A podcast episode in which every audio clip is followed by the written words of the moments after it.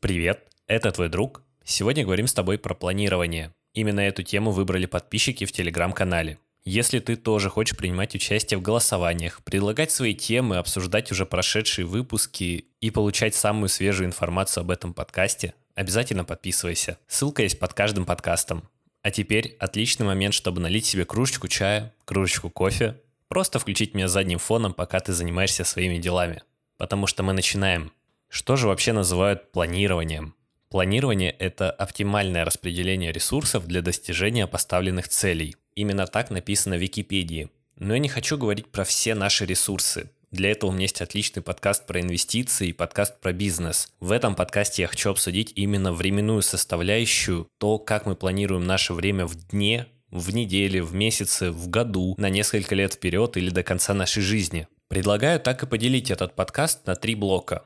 Первый блок – это краткосрочное планирование. Будем говорить про планирование на день, ну, условно, максимум неделю. Среднесрочное – это в рамках месяца, пары месяцев, полгода, иногда даже год. И долгосрочное планирование, которое подразумевает годы упорных трудов для того, чтобы достичь результата. И начнем мы именно с конца, с долгосрочного планирования, потому что, как ты потом поймешь, именно это повлияет на весь твой результат. То, что станет твоей долгосрочной целью, будет определять твои поступки каждый день, каждую неделю, каждый месяц. И именно ради этого ты будешь просыпаться по утрам и ложиться спать с мыслью о том, когда наступит тот день, когда все планы сбудутся.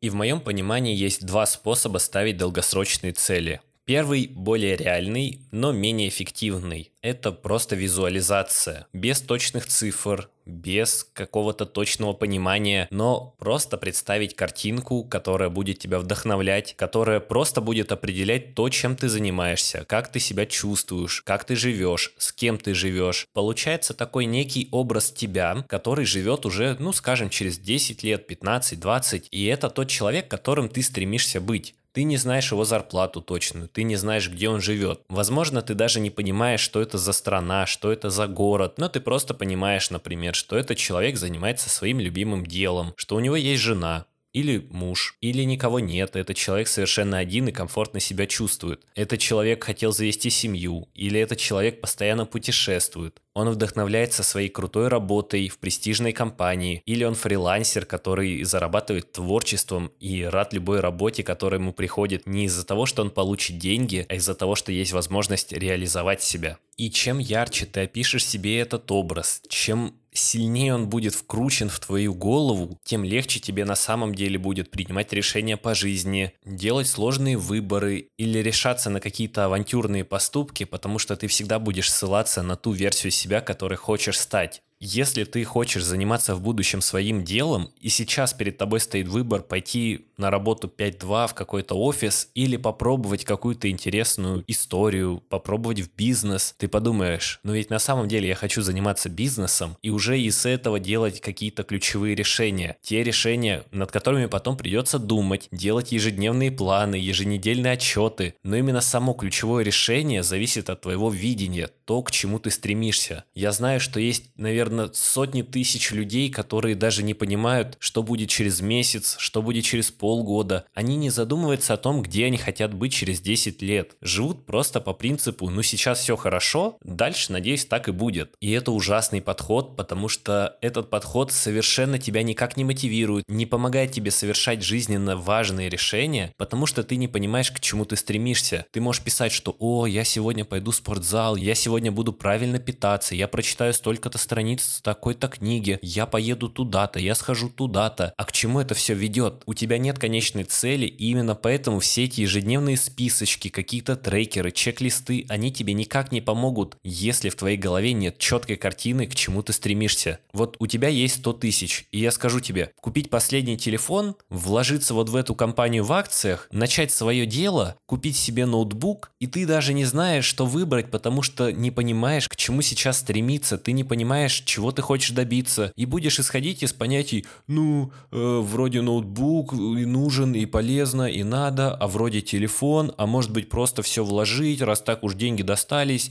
Короче, это отстойный вариант, и поэтому тебе нужна будет какая-то картинка. А теперь поговорим немного про второй способ долгосрочного планирования. Это способ как раз более прикладной, более, скажем так, известный и понятный нам, который ставится по принципам SMART. Если не знаешь, что это такое, смотри подкаст «Целеполагание». И ключевая разница заключается не в том, чтобы нарисовать себе картинку, к которой ты должен идти, а поставить четкую цель на какой-то определенный горизонт. Я не рекомендую ставить горизонт больше, чем на 5 лет, но ты должен себе четко сказать, через 5 лет я буду зарабатывать 500 тысяч рублей в месяц, я буду жить в своей квартире или я буду жить в съемной квартире, эту квартиру я буду снимать не меньше, чем за 100 тысяч рублей в месяц, я буду работать на вот такой-то работе, я буду получать вот столько-то денег, я буду заниматься этим и этим, и для этого я планирую. И дальше расписать, что тебе нужно делать для того, чтобы вот эти все твои пока что хотелки на бумажке стали реальностью. Ты не можешь сказать, я хочу через 5 лет зарабатывать 500 тысяч в месяц.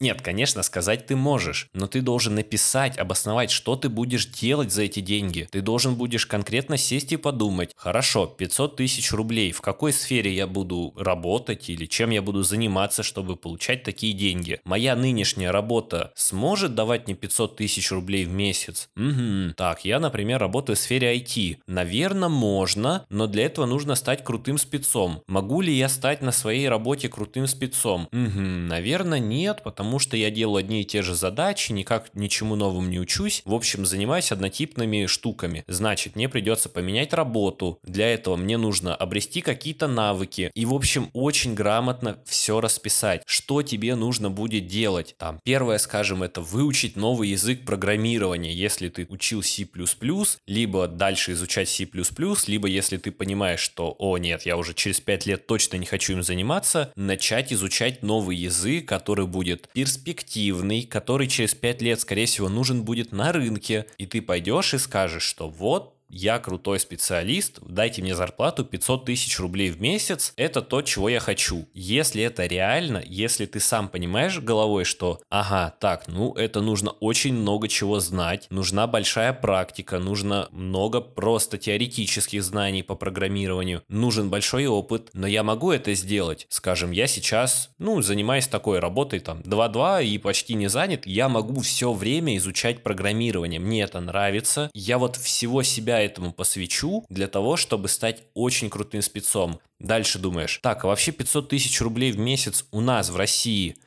можно ли получать на официальной работе? Какие работодатели дают 500 тысяч в месяц? Заходишь на HeadHunter и ищешь. Зарплата программист от, там, ну, 450 тысяч рублей. Там, одна, две, три вакансии нашел. Думаешь, так, это вот нужно работать в Яндексе или нужно работать в каком-нибудь Газпроме. И думаешь, реально ли это сделать? Да, если я крутой спец, это реально. А может быть, стоит поискать на иностранном рынке? Смотришь на иностранном, понимаешь, а, нужно учить язык. Хорошо, тогда вот чтобы через 5 лет работать за границей программистом, мне нужно еще изучить язык, что для этого нужно сделать. И так ты должен пройтись по всем пунктам по тому, что ты написал. Для того, чтобы у тебя была четкая картинка уже не просто «я программист и буду в Америке, значит, жить и пить кофе, Starbucks, у меня будет свой ноутбук, я буду в лофт-проекте сидеть». Нет, ты должен четко сформулировать перед собой цель, что ты для этого будешь делать, какие у тебя будут метрики, какие показатели. Скажем, Первая ключевая точка будет закончить курс по программированию на Python для начинающих через месяц. Потом поставить следующую точку. Сделать какой-то проект на Python на фрилансе за первые деньги сделал, поставил чек-лист, поставил время, когда ты сделаешь этот проект, поставил деньги, которые ты хочешь получить. В общем, ты заранее один раз это планируешь и возвращаешься к этому плану постоянно. У тебя не будет там расписано все по часам. У тебя будет написана цель и ключевые показатели, которые должны у тебя случиться для того, чтобы эту цель достичь. Ну, скажем, для того, чтобы получать зарплату 500 тысяч, у тебя год назад должна быть зарплата 400 тысяч, еще год назад 300 тысяч, еще год назад 200 тысяч. Например, такой план. В целом это возможно, если ты крутой спец, не сидишь на месте и занимаешься постоянно работой, ищешь какие-то новые новые вакансии, прыгаешь с места на место, и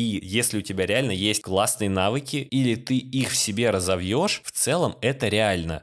И теперь ты можешь сделать выбор между долгосрочным планированием образным, некая картинка мира, к которой ты стремишься, или второй выбор, где ты полностью прописываешь, что тебе нужно сделать, делаешь трек-лист, скажем так, свою дорожную карту, на которой расписываешь ключевые этапы, ключевые точки, к которым ты стремишься. И вот этот вариант, он подходит для тех людей, которые должны добиться цели, чего бы им это ни стоило. У них есть трек-лист, они его отслеживают, они постоянно свои планы меняют в зависимости от того, успевают ли они за планом или не успевают. И периодически весь этот план, ну скажем так, перелопачивают, учитывая новые вводные, скажем, работал раньше на этой работе, теперь работаю на этой работе. Что мне теперь нужно делать, чтобы прийти к той самой финальной цели? А первый вариант с общей картинкой, он больше подходит для людей, которые понимают, что что-то может измениться, что они не совсем уверены, каким путем они дойдут до вот той самой цели. У всех же, наверное, есть цель, ну, скажем, много путешествовать. И кто-то может себе объяснить, каким именно образом он это видит и как он будет это достигать. Он получает столько-то денег, у него столько-то выходных, он вот хочет такую жизнь. А кто-то не совсем это понимает и просто думает о том, что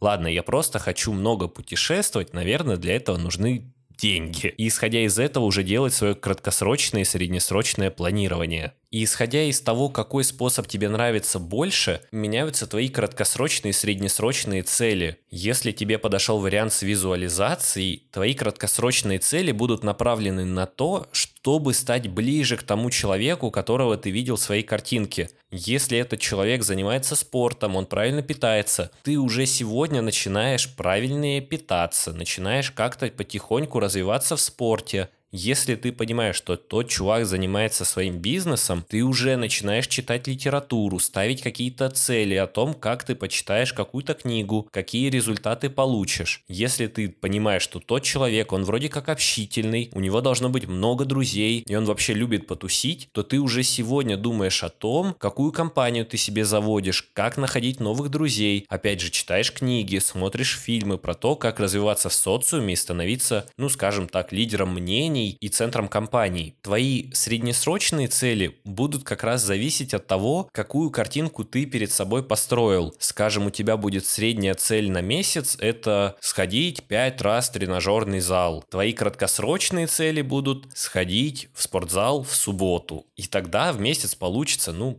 примерно почти 5 раз, скажем так. Или ты ставишь себе среднесрочную цель прочитать вот эту и вот эту книгу за 2 месяца. Твои ежедневные цели будут почитать полчаса книгу в метро или почитать 10 минут перед сном. В общем, все свои цели ты просто строишь на том, чтобы стать ближе к той самой картинке, которую ты видел. Ты не знаешь, как точно это произойдет, но если ты понимаешь, что это человек спортивный, значит ты занимаешься спортом. Если ты понимаешь, что он занимается предпринимательством, ты изучаешь тему предпринимательства, пытаешься делать какие-то новые попытки, ставишь себе среднесрочные цели, что через три месяца я стану да тем же продавцом на Wildberries. Это значит, что через месяц я уже должен буду знать, что я буду продавать и знать вообще базу того, как продавать на Wildberries. Через два месяца у меня уже будут полноценные продажи, может быть не самые прибыльные, может быть я вообще еле-еле выйду в ноль. Через три месяца я должен вывести этот бизнес в плюс. Если у меня получается, я продолжаю всю эту историю развивать. Если у меня не получается, я возвращаюсь назад к пункту 1, изучаю, как работает Wildberries. Если перед тобой картинка вот эта стоит про предпринимательство, ты просто делаешь каждый день маленький шажок к тому, чтобы стать лучшей версией себя.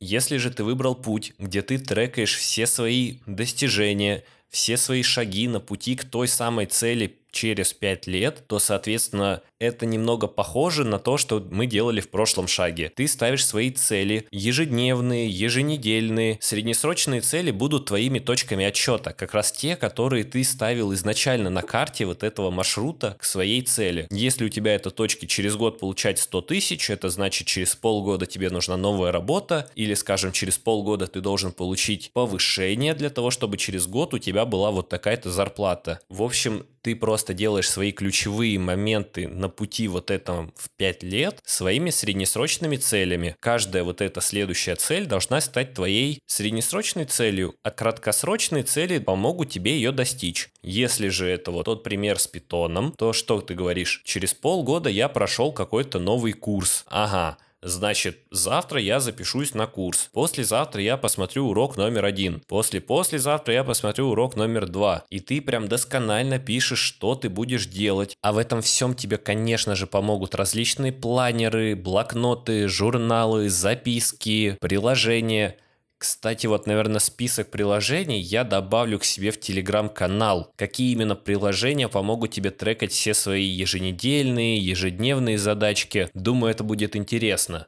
Главная суть в том, чтобы ты писал свои цели на следующий день и выполнял их. Даже если ты не будешь их выполнять, просто ставить крестик, ты все равно в какой-то момент заколебешься ставить крестик у одной и той же задачки и пойдешь просто сделаешь ее, ну просто для того, чтобы он тебя не раздражал. Эти все трекеры прекрасные штуки, особенно если их вести, поэтому ты наверняка сто раз слышал это, что заведи себе туду лист, но не делай этого. Просто попробуй, проживи одну неделю с туду-листом. Это будет твое домашнее задание. Надеюсь, тебе понравился этот выпуск про планирование. Я рассказал, может быть, немного сумбурно, но надеюсь, ты смог уловить мою мысль, что самое главное – идти от долгосрочной цели, и в зависимости от того, какой именно формат тебе больше подходит, ты уже ставишь себе среднесрочные и краткосрочные цели. Напоминаю, что ты можешь поставить каждому выпуску свою оценку, свой отзыв. Это очень помогает двигать канал вперед, и я буду очень тебе благодарен, если ты оставишь свой отзыв на площадке. Это был твой друг. Надеюсь, этим подкастом я вдохновил тебя на что-то новое. Мы с тобой еще услышимся. Пока-пока.